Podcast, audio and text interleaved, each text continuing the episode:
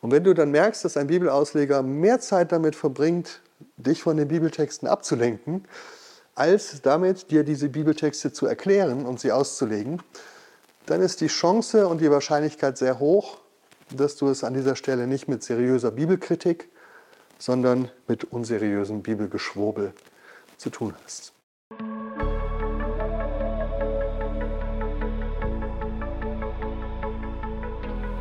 Wir sprechen in dieser Vortragsreihe über den Unterschied zwischen Bibelauslegung, Bibelkritik und Bibelschwurbel. Im ersten Teil der Vortragsreihe haben wir den Unterschied angeschaut zwischen Fakt und Fiktion und wie wichtig es ist, bei vermeintlich alternativen, überraschenden neuen Bibelauslegungen nicht nur die Quellen zu prüfen, aus denen sie kommen, sondern auch die Fakten. In diesem zweiten Vortrag geht es jetzt um etwas anderes, nämlich um die Emotionen. Für viele Menschen, die heute Bibel lesen, sind nämlich am Ende die Fakten gar nicht so wichtig, sondern die Emotionen. Und ich will ja in dieser Vortragsreihe immer mal wieder einen Vergleich ziehen zwischen der bunten Welt der Fake News und Verschwörungstheorien im Internet, mit der wir vor allen Dingen in den Jahren der Corona-Pandemie vermehrt konfrontiert waren und die wir ein bisschen besser kennengelernt haben. Und auch da ist es ja so, dass die Emotionen oft viel wichtiger waren als die Fakten. Warum sind Menschen bereit, eigenartigen Theorien ihren Glauben zu schenken? Und zwar auch dann, wenn sie mit einem einfachen Faktencheck leicht widerlegt werden können. Weil es eben meistens gar nicht einfach nur um Fakten oder um Argumente geht, sondern um etwas viel Tieferes. Es geht um Menschen, um ihre Ängste, um ihre Wut, um ihre Unsicherheit. Und Verschwörungstheorien sind eine Strategie, den eigenen Ängsten aus dem Weg zu gehen und für die eigene Wut ein Ventil und eine Zielscheibe zu finden. Und das Gleiche gilt auch für die Welt der Bibelauslegung. Es gibt verschwurbelte Bibelauslegungen, die sich recht leicht mit einem kurzen Faktencheck aus der Welt schaffen lassen. Und in dieser Vortragsreihe habe ich mir als Fallbeispiel die Theorie von Rob Bell vorgenommen. Aus diesem Buch hier, das letzte Wort hat die Liebe, nämlich die Theorie, dass Jesus nie von der Hölle gesprochen hat, sondern eigentlich nur von einer harmlosen Müllhalde vor den Toren Jerusalems. Ein Bild für misslungenes Leben. Und wir alle haben also 2000 Jahre lang einfach nur Jesus missverstanden. Wenn ihr dazu mehr wissen wollt, schlage ich vor, dass ihr die erste Folge hört. Und da war es so, dass ein einfacher Faktencheck in einem äh, offiziellen Lexikon gezeigt hat, diese Theorie ist eben keine seriöse Bibelauslegung, sondern ein offensichtlicher Fall von Bibelschwurbel. Trotzdem hat sie bis heute für viele Christinnen und Christen nichts an Beliebtheit und Attraktivität verloren. Und da muss man natürlich fragen, warum ist das so? Was treibt Menschen an, die geschwurbelten Bibelauslegungen folgen, auch dann, wenn der Faktencheck dagegen spricht? Und was treibt sie eigentlich in die Arme von solchen Bibelschwurblern? Ich glaube, das sind oft die Emotionen, die eben wichtiger sind als die Fakten. Das heißt, es wird in diesem Vortrag jetzt ein bisschen gefühlig, und nicht so bibelwissenschaftlich, aber das ist eben auch wichtig. Ein Blick auf die großen Verschwörungsmythen der Corona-Zeit hat gezeigt, es gibt vor allen Dingen zwei große emotionale Grundmotive, die die Menschen bewegen. Einmal die Angst und einmal die Wut. Angst vor Veränderung, Angst in einer Krise und dann auch Wut auf die, die daran schuld sind. Wut auf die, die uns alle für dumm halten wollen. Ich fange erstmal bei der Angst an und wende mich dann in einem weiteren Schritt der Wut zu. Also was sind das für Ängste, die dahinter stehen, wenn sich Menschen in solche abenteuerlichen Bibelauslegungen flüchten, auch dann noch, wenn der Faktencheck zeigt, dass sie Unsinn sind. Ich glaube, dass es auch hier, wie bei den meisten anderen Verschwörungstheorien, die Angst vor Veränderung ist. Die Angst in Krisenzeiten. Die Angst, die aufkommt, wenn sich Dinge verändern, verschieben, nicht mehr so sind, wie sie waren. Verschwörungstheorien haben dann eine Hochkonjunktur, wenn Menschen sich mit einer Krise konfrontiert fühlen, wenn die Dinge sich plötzlich verändern. Menschen haben Angst vor dieser Krise, aber anstatt sich dann mit der eigenen Angst auseinanderzusetzen, fliehen sie in erfundene Welten. Ist ein bisschen so wie der Vogel Strauß, dem man ja nachsagt, er würde den Kopf in den Sand stecken, um nicht von anderen gesehen zu werden. Also, was sind das für Ängste, die Menschen im Umgang mit der Bibel zu solchen Strategien greifen lassen? Bibelschwurbler stammen oft aus einem gemeindlichen Hintergrund, in dem die Bibel sehr hoch geschätzt wird oder wurde.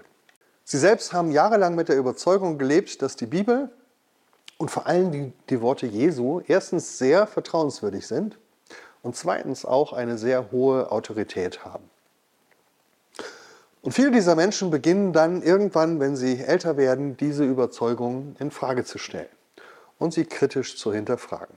Sie geraten in eine Glaubenskrise, eine Identitätskrise, weil sich eben vieles verändert um sie herum und auch in ihnen selbst.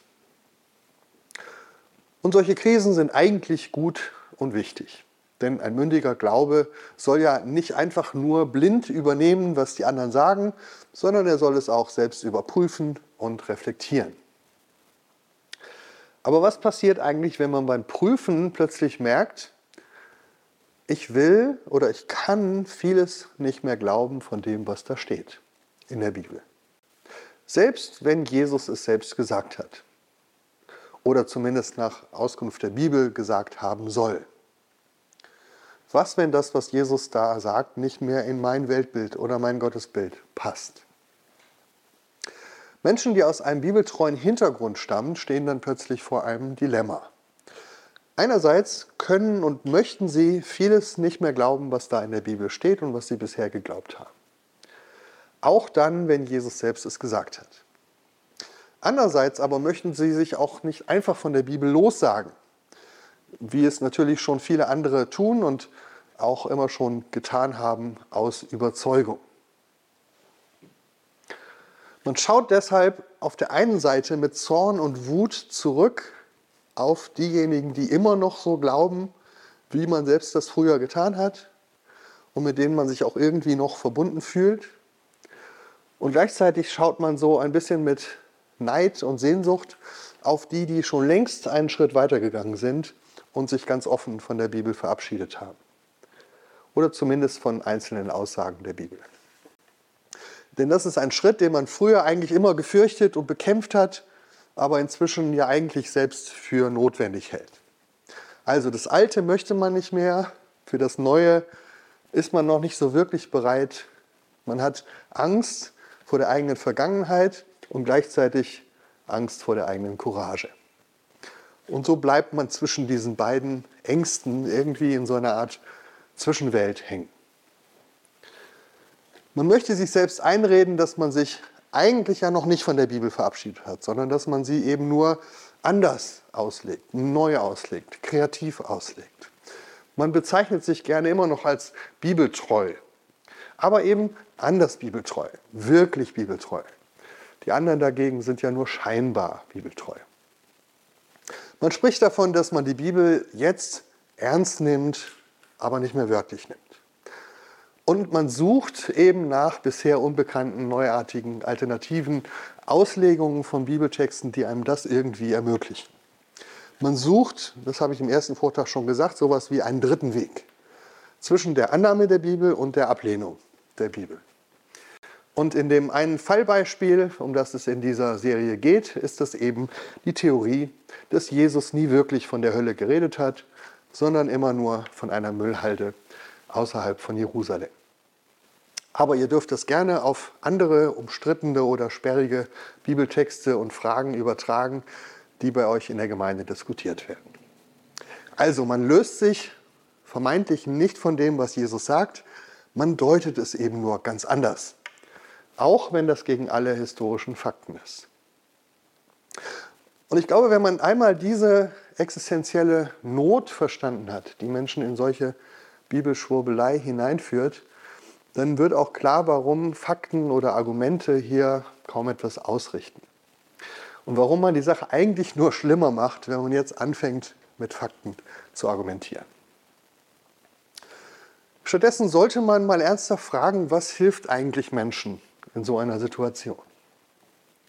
Und ich glaube, was da wirklich hilft, sind eben nicht erfundene Antworten oder gefälschte Informationen. Also scheinbar schöne Lösungen, die aber eigentlich auf Täuschung beruhen. Solche Hilfsangebote, die helfen vielleicht kurzfristig, aber nicht auf Dauer.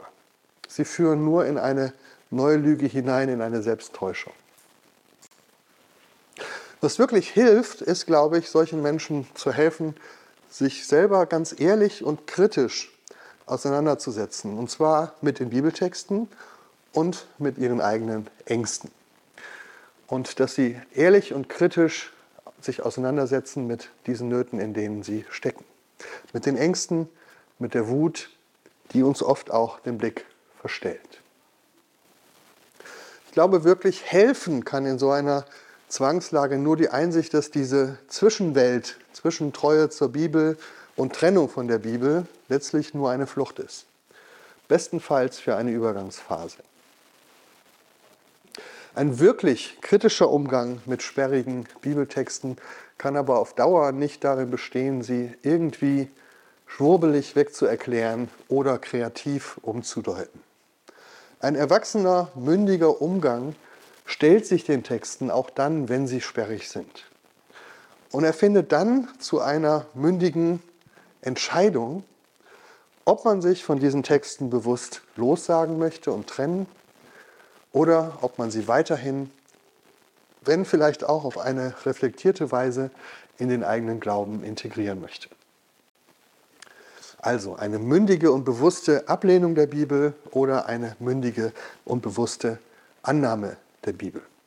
Es gibt einen evangelischen Theologen, Klaus-Peter Jörns, hat ein sehr äh, einflussreiches Buch geschrieben, das nennt er Notwendige Abschiede. Und das ist so ein Buch, in dem ausdrücklich der Abschied von vielen zentralen biblischen Überzeugungen erklärt wird, mit Gründen, aber auch offen und ehrlich. Und ich glaube, für beides kann es gute und nachvollziehbare Gründe geben. Beides kann in der Tat die Konsequenz eines sachlichen, reflektierten, kritischen Bibellesens sein. Menschen entscheiden sich eben auch gegen den Glauben. Das war immer so, das wird auch so sein. Und dagegen können wir auch nichts machen und das können wir auch respektieren. Wir können für den Glauben einstehen, den wir haben und dem wir folgen wollen. Aber für abenteuerliche Theorien, die an den Fakten vorbei die Texte kreativ umerklären, die sind letztlich keine echte Lösung. Sie sind eine Flucht vor der eigenen Geschichte, eine Flucht vor der eigenen Entscheidung und deswegen letztlich auch eine Flucht vor der Bibel. Bibelschwurbel ist eine Art von Verdrängung, die Ängste kurzfristig unterdrückt. Aber besser und gesünder wäre es, sich den Fakten zu stellen, auch den eigenen Ängsten und dann eine mündige Entscheidung zu treffen. Möchte ich weiter diesem Jesus folgen mit allem, was er gesagt hat? Oder möchte ich mich vielleicht schweren Herzens und respektvoll, aber doch aus Überzeugung davon verabschieden? Und ich sage das immer und immer wieder, Beides ist erlaubt, beides muss man respektieren. Aber ein Bibelschwurbel, der versucht, diese Entscheidung zu umgehen oder zu vermeiden, ist keine mündige Lösung. Und damit komme ich zu der zweiten Emotion, die oft mit im Spiel ist. Das ist die Wut. Eins der großen neuen Schlagworte, die irgendwie aus der Pandemiezeit übrig geblieben sind, ist das Wort Wutbürger. Und ich glaube, es gibt in vielen christlichen Gemeinden auch sowas wie Wutchristen. Wutchristen reagieren auf die Krisen des Lebens und auf die Krisen ihres eigenen Glaubens mit Wut. Wut auf die da oben, die schuld sind an dieser Krise. Die da oben, das ist äh, im Internet bei politischen Fragen oft die Regierung oder irgendwelche Geheimbünde oder die Juden oder irgendwelche Finanzhaie, die da oben. Beim Bibelschwurbeln sind die da oben oft die Eltern, die früheren Gemeindeleiter, die früheren Vorbilder, die man hatte, toxische Gemeindeleiter.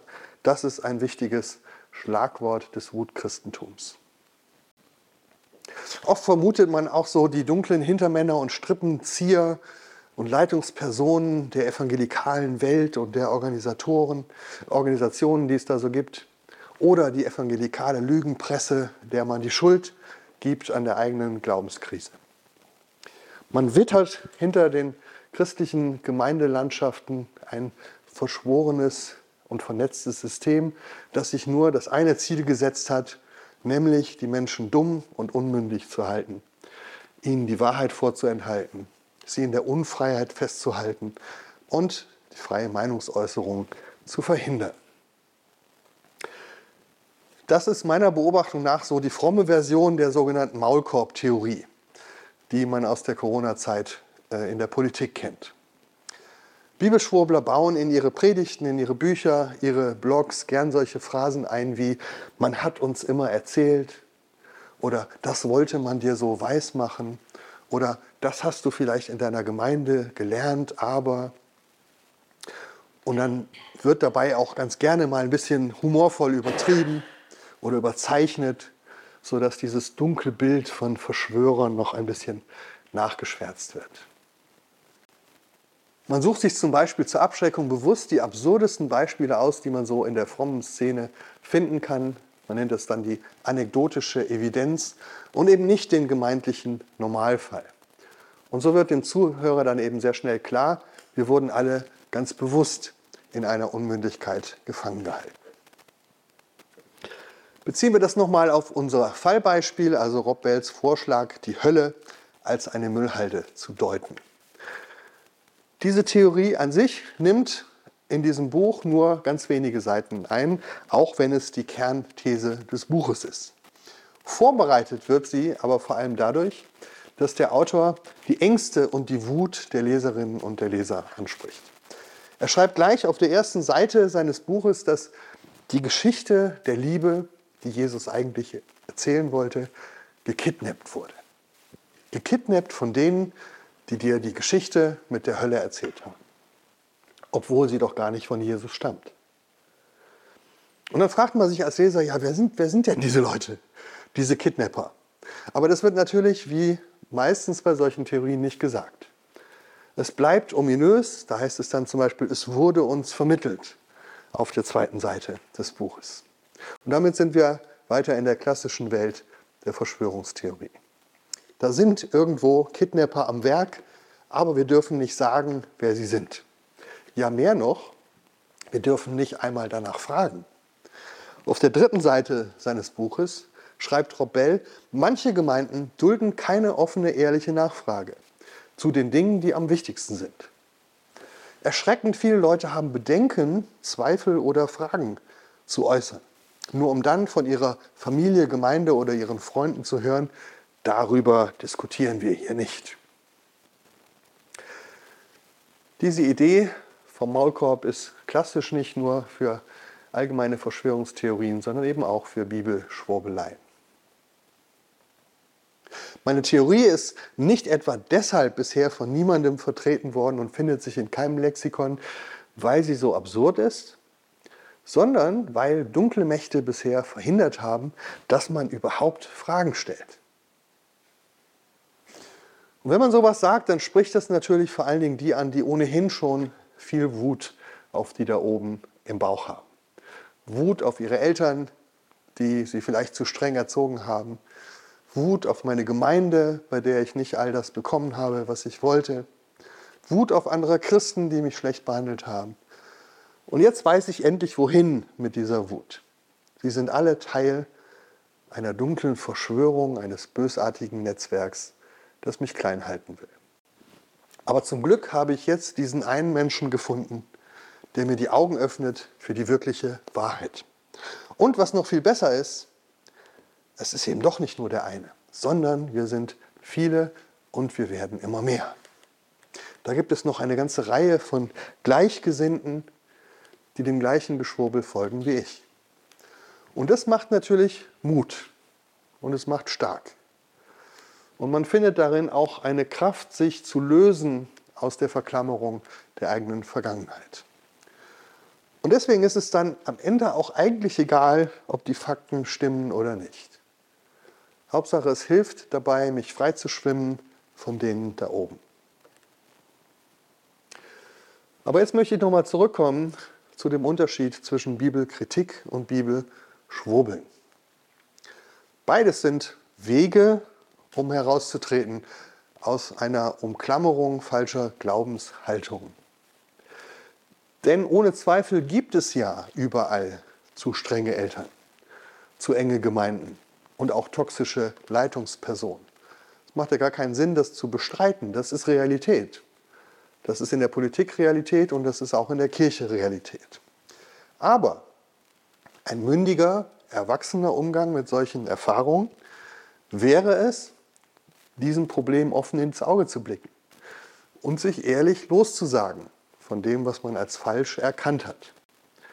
Also in unserem Beispielfall mit der Hölle wäre das, ja, es kann sein, dass dir deine zu strengen Eltern Falsches über die Hölle erzählt haben. Ja, es kann sein, dass deine Gemeinde dir verboten hat, Fragen zu stellen. Ja, es kann sein, dass übergriffige Leiter die Hölle dazu benutzt haben, um andere klein zu halten. Oder vielleicht auch dich. Und von all dem kann und muss man sich dann auch lossagen und es als falsch beim Namen nennen. Das Problem ist nur, wenn man das alles tut, dann ändert es erst einmal nichts an den Bibeltexten, in denen Jesus immer noch über die Hölle redet. Also die Bibeltexte hast du damit ja überhaupt nicht wegerklärt. Du hast sie auch nicht aus der Bibel entfernt. Das heißt, deine Wut, auch wenn sie noch so berechtigt ist, führt dich ja nicht zu einer neuen Bibelauslegung. Sondern was sie eigentlich macht, ist, sie lenkt dich ab vom Bibeltext und davon, wie er vielleicht wirklich verstanden werden sollte. Und das ist, glaube ich, eines der Kennzeichen von Geschwurbel, dass es immer wieder von der eigentlichen Frage ablenkt auf wichtige Nebenschauplätze. Und wie gesagt, die sind auch wichtig.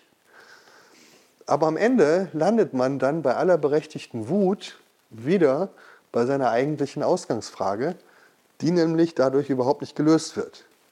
Nämlich die Frage, was mache ich denn jetzt mit diesen unbequemen Bibeltexten, in denen Jesus mit der Hölle droht? Die sind ja auch da ohne meine Eltern, ohne meine Gemeinde und ohne die Leiter, auf die ich sauer bin. Du kannst dich also entscheiden, aufgrund deiner schlechten Erfahrungen, dich nicht nur von deiner Gemeinde, deiner Familie zu lösen, sondern eben auch von diesen Bibeltexten. Und du könntest sagen, ich möchte das nicht mehr glauben. Auch wenn Jesus das sagt. Das ist mir egal. Oder aber du entscheidest dich, diese Worte Jesu noch einmal durchzudenken und sie trotzdem in deinen Glauben integri zu integrieren. Vielleicht auf eine andere und gesündere Art, als wie du es bisher kennengelernt hast. Und dich dann zu fragen, wie können wir als Christen und als Kirche denn heute so von der Hölle reden, dass es nicht missbräuchlich und dass es nicht schädlich ist, sondern vielleicht so, wie Jesus es ursprünglich gemeint und gedacht hat. Und auch hier gilt wieder das, was ich eben schon gesagt habe. Beides eine bewusste Ablehnung oder auch eine bewusste Annahme von dem, was Jesus sagt, kann das Ergebnis sein von kritischen Bibellesen. Aber der Versuch, diese Aussagen durch eine verschwurbelte alternative Auslegung umzudeuten und wegzuerklären, ist auch in diesem Fall keine mündige und erwachsene Lösung. Also so verständlich deine Wut auch ist, wenn du mit Eltern oder Leitern schlechte Erfahrungen gemacht hast, diese Wut ist nicht in der Lage, die historischen Fakten oder die Worte der Bibel zu verändern. Die Wut auf die da oben und auf die dunklen Hintermänner einer evangelikalen Verschwörung zu projizieren, kann dich vielleicht vorübergehend entlasten und auch von dir selbst ablenken. Aber am Ende landest du doch wieder bei dir und du musst dich irgendwann selbst dieser Frage stellen. Will ich das noch glauben, was Jesus da sagt? Oder will ich mich mutig, respektvoll, vielleicht auch schweren Herzens davon verabschieden? Wenn du immer nur vom Bibeltext wegschaust auf die vermeintlichen Verschwörer, dann wird dir diese Entscheidung nicht abgenommen dadurch. Du kannst die Bibeltexte zur Hölle annehmen oder ablehnen, aber anders auslegen kannst du sie nicht. Zumindest nicht mit Hilfe deiner Wut oder deiner Angst. Jetzt möchte ich gerne noch auf einen dritten Mechanismus zu sprechen kommen, der auch mit Emotionen zu tun hat. Also dieser Vortrag ist der Vortrag der Emotionen. Und äh, das ist ein Mechanismus, der uns auch oft im, im Zusammenhang mit Fake News oder Verschwörungstheorien begegnet. Und das ist das Phänomen des Whataboutism. Whataboutism, ein englisches Wort. Das stammt eigentlich aus äh, der Politikwissenschaft. Man benutzt es für die Beschreibung von politischer Propaganda und es bezeichnet eine Strategie, mit der man in brenzligen Situationen sich sachlicher und inhaltlicher Kritik entziehen kann, indem man vom Thema ablenkt und das Gegenüber, das kritisch fragt, persönlich angreift. Also, wie funktioniert Whataboutism? What about ist Englisch, bedeutet aber was ist denn mit? Ja, also Punkt, Punkt, Punkt.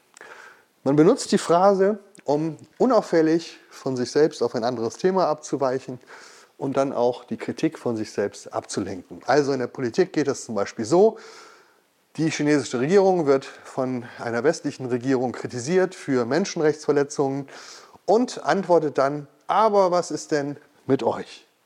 Bei euch gibt es doch auch reiche Kapitalisten, die die Armen ausbeuten. Bei euch gibt es rassistische Polizisten, die Menschen erschießen. Der ehemalige US-Präsident Trump hat oft mit einem Whatabout geantwortet, wenn er von Journalisten auf eine seiner vielen öffentlichen Lügen und Falschbehauptungen angesprochen wurde. Und anstatt sich dann entsch zu entschuldigen für die Lüge oder wenigstens zu versuchen, sich irgendwie rauszureden, hat er darauf verwiesen, dass irgendjemand anders dann doch noch viel schlimmer ist. Und das nennt man Whataboutism. Auf Kritik nicht antworten, sondern vom Thema ablenken und mit Kritik an dem antworten, der mich gerade kritisiert. Also ablenken durch Gegenangriff. Das ist eine Methode der Auseinandersetzung, die immer gut funktioniert, aber eben nicht seriös ist, sondern zu den Strategien der Propaganda und der Manipulation gehört. Und meine Beobachtung ist, dass auch in der Bibelauslegung diese Strategie oft genutzt und ange angewendet wird. Also anstatt sich über den Inhalt von Bibeltexten und über ihre Bedeutung zu unterhalten, lenkt man irgendwie von der eigentlichen Frage ab auf andere Themen. Und zwar am besten durch einen Verweis auf die Fehler und die Schwächen derer, die eine andere Bibelauslegung haben und die die eigene Auslegung nicht teilen, sondern kritisieren. Also Rob Bell in seinem Buch zum Beispiel ähm, beschäftigt sich ja mit dieser Frage von Himmel und Hölle. Und in diesem Buch geht es nur auf ganz wenigen Seiten wirklich um Bibeltexte. Viel mehr Platz nehmen dagegen ganz andere Geschichten bei ihm ein. Geschichten aus der Gegenwart, Geschichten von heute, in denen es um Menschen geht. Freundliche Menschen, um böse Menschen. Und dann ist es meistens so, die freundlichen Menschen teilen meistens die Ansichten von Rob Bell und seiner Auslegung. Und die bösen Menschen sind meistens die, deren Meinung der Autor widerlegen möchte. Zum Beispiel ganz am Anfang gibt es dann die Geschichte von einer christlichen Künstlerin, die Mahatma Gandhi sehr bewundert hat, weil er eben ein Friedensstifter war. Und dann trifft sie aber einen unbekannten Christen, der ihr dann sagt, Gandhi schmort doch, schmort doch in der Hölle, weil er kein Christ ist. So. Und auch am Ende seines Buches erzählt Rob Bell wieder eine Geschichte, diesmal die Geschichte einer Frau, die immer wieder von ihren Männern misshandelt wurde. Und dann setzt er dem entgegen die Geschichte vom Vater und den zwei Söhnen, der Vater, der liebevoll seinen verlorenen Sohn annimmt. Und dann gibt es da auch den älteren Sohn, der ist natürlich wieder der Böse, der ist nicht bereit, sich mit seinem Bruder zu versöhnen. Also jede Menge Geschichten von bösen Menschen und von netten Menschen. Geschichten von Tätern und von Opfern. Und wenn man das Buch so durchgelesen hat, dann kann man eigentlich die paar Seiten, in denen es um die Bibel geht, getrost überschlagen, weil man weiß am Ende des Buches, auf welcher Seite man steht. Natürlich nicht auf der Seite der bösen Menschen, sondern auf Seite der guten Menschen. Natürlich nicht auf Seite der Täter, sondern auf der Seite der Opfer. Also muss Robel ja recht haben mit dem, was er sagt. So. Wenn man jetzt einen Moment innehält und nochmal einen kritischen Schritt zurück tut, dann merkt man plötzlich, diese ganzen Geschichten von bösen, von guten Menschen, die haben zwar eine emotionale Wirk Wirkung und sie tun auch ihre Wirkung, aber sie haben eigentlich am Ende überhaupt nichts mehr mit unserer ursprünglichen Frage zu tun. Nämlich danach, was Jesus eigentlich über Himmel und Hölle sagt. Der Autor hat es irgendwie unterwegs geschafft, von dieser Frage ganz abzulenken und eine ganz andere Frage in den Vordergrund zu stellen. Nämlich, was ist denn mit den Menschen, die die Lehre von der Hölle missbrauchen, um anderen damit Böses zu tun? What about? Was ist denn mit denen, die unter der Vorstellung von der Hölle leiden? What about? Was ist mit Mahatma Gandhi, der doch auch ein guter Mensch war? What about? Und was ist mit dieser Frau, die von ihren Männern missbraucht wurde? What about? Immer wieder. Was ist denn damit? Und all diese Fragen sind ja an sich gar nicht falsch. Sind auch wichtig, ohne Zweifel. Aber was man nicht so ganz merkt, ist, sie tragen eigentlich überhaupt nichts bei zu einer Klärung dieser Bibeltexte. Also sie helfen uns nicht bei der Bibelauslegung. Nämlich bei der Frage, was hat denn nun Jesus über die Hölle gesagt? All diese Fragen dienen letztlich dazu, vom Bibeltext abzulenken, anstatt ihn auszulegen. Sie tragen also nicht zur Bibelauslegung bei, sondern lenken von ihr ab. Kritische Bibelwissenschaft arbeitet so nicht. Man wird selten in einem exegetischen Fachbuch oder in einem Bibelkommentar solche Geschichten von guten und bösen Menschen finden, sondern kritische Bibelwissenschaft beschäftigt sich mit dem Bibeltext. Und mein Vorschlag an euch wäre, wenn ihr mit jemandem streitet über die Auslegung von Bibeltexten, achtet doch mal drauf, wenn ihr mit einer überraschenden, neuen und kontroversen Bibelauslegung konfrontiert werdet, schaut mal genau hin. Wie viel Zeit verwendet dieser Ausleger eigentlich damit, wirklich über die Bibeltexte zu reden? und wie sie zu verstehen sind. Wie viel Zeit verwendet er darauf, seine Gegner und Kritiker persönlich anzugreifen? Wie viel Zeit verwendet er darauf, Geschichten zu erzählen über Menschen und ihre Fehler und ihre dunklen Seiten? Geschichten über gute und böse Menschen, über Täter und Opfer. Geschichten, die dann deutlich machen, wenn du die Bibel so auslegst wie ich, dann gehörst du zu den Guten, aber wenn du sie anders auslegst, dann gehörst du zu den Bösen. Und vielleicht merkst du dann, wer so argumentiert, legt am Ende nicht die Bibel aus, sondern lenkt von ihr ab. Und wenn du dann merkst, dass ein Bibelausleger mehr Zeit damit verbringt, dich von den Bibeltexten abzulenken, als damit dir diese Bibeltexte zu erklären und sie auszulegen, dann ist die Chance und die Wahrscheinlichkeit sehr hoch, dass du es an dieser Stelle nicht mit seriöser Bibelkritik, sondern mit unseriösem Bibelgeschwurbel zu tun hast. Angst vor Veränderung, Wut gegen die da oben und Whataboutism. Drei sehr unterschiedliche, aber doch verwandte Strategien im Umgang mit schwierigen oder unpopulären Bibeltexten. Man möchte einerseits gern der Bibel treu bleiben, aber andererseits trotzdem nicht das glauben, was da gesagt wird. Man möchte aber auch nicht einfach die Bibeltexte kritisieren oder ablehnen, wie das in der kritischen Bibelwissenschaft passiert. Also, was ist die Lösung? Man lenkt vom Bibeltext ab, anstatt ihn auszulegen. Eigentlich sind alle diese drei Strategien Beispiele dafür, wie man die Ablenkung vom Bibeltext an die Stelle der Auslegung des Bibeltextes oder auch an die Stelle einer ehrlichen und offenen Kritik am Bibeltext stellen kann. Denn alle drei Strategien führen letztlich gar nicht zu einem neuen Verständnis des Bibeltextes oder zu einer anderen Deutung oder zu einer anderen Auslegung. Am Ende ist es so, auch wenn wir alle unsere Ängste benannt haben, wenn wir unsere Wut geäußert haben, wenn wir alle Fehler der Gegenseite aufgezählt haben, dann kommen wir am Ende zurück auf unseren Bibeltext und merken, da steht immer noch genau das Gleiche wie am Anfang. Und wir haben uns bisher nur um eine Antwort herumgedrückt, wie wir mit diesem Bibeltext umgehen sollen. Und unsere Beispielfrage in dieser Vortragsreihe ist ja diese Frage, hat Jesus denn nun den Menschen mit der Hölle gedroht oder nicht? Und wenn ja, wie sollen wir heute damit umgehen?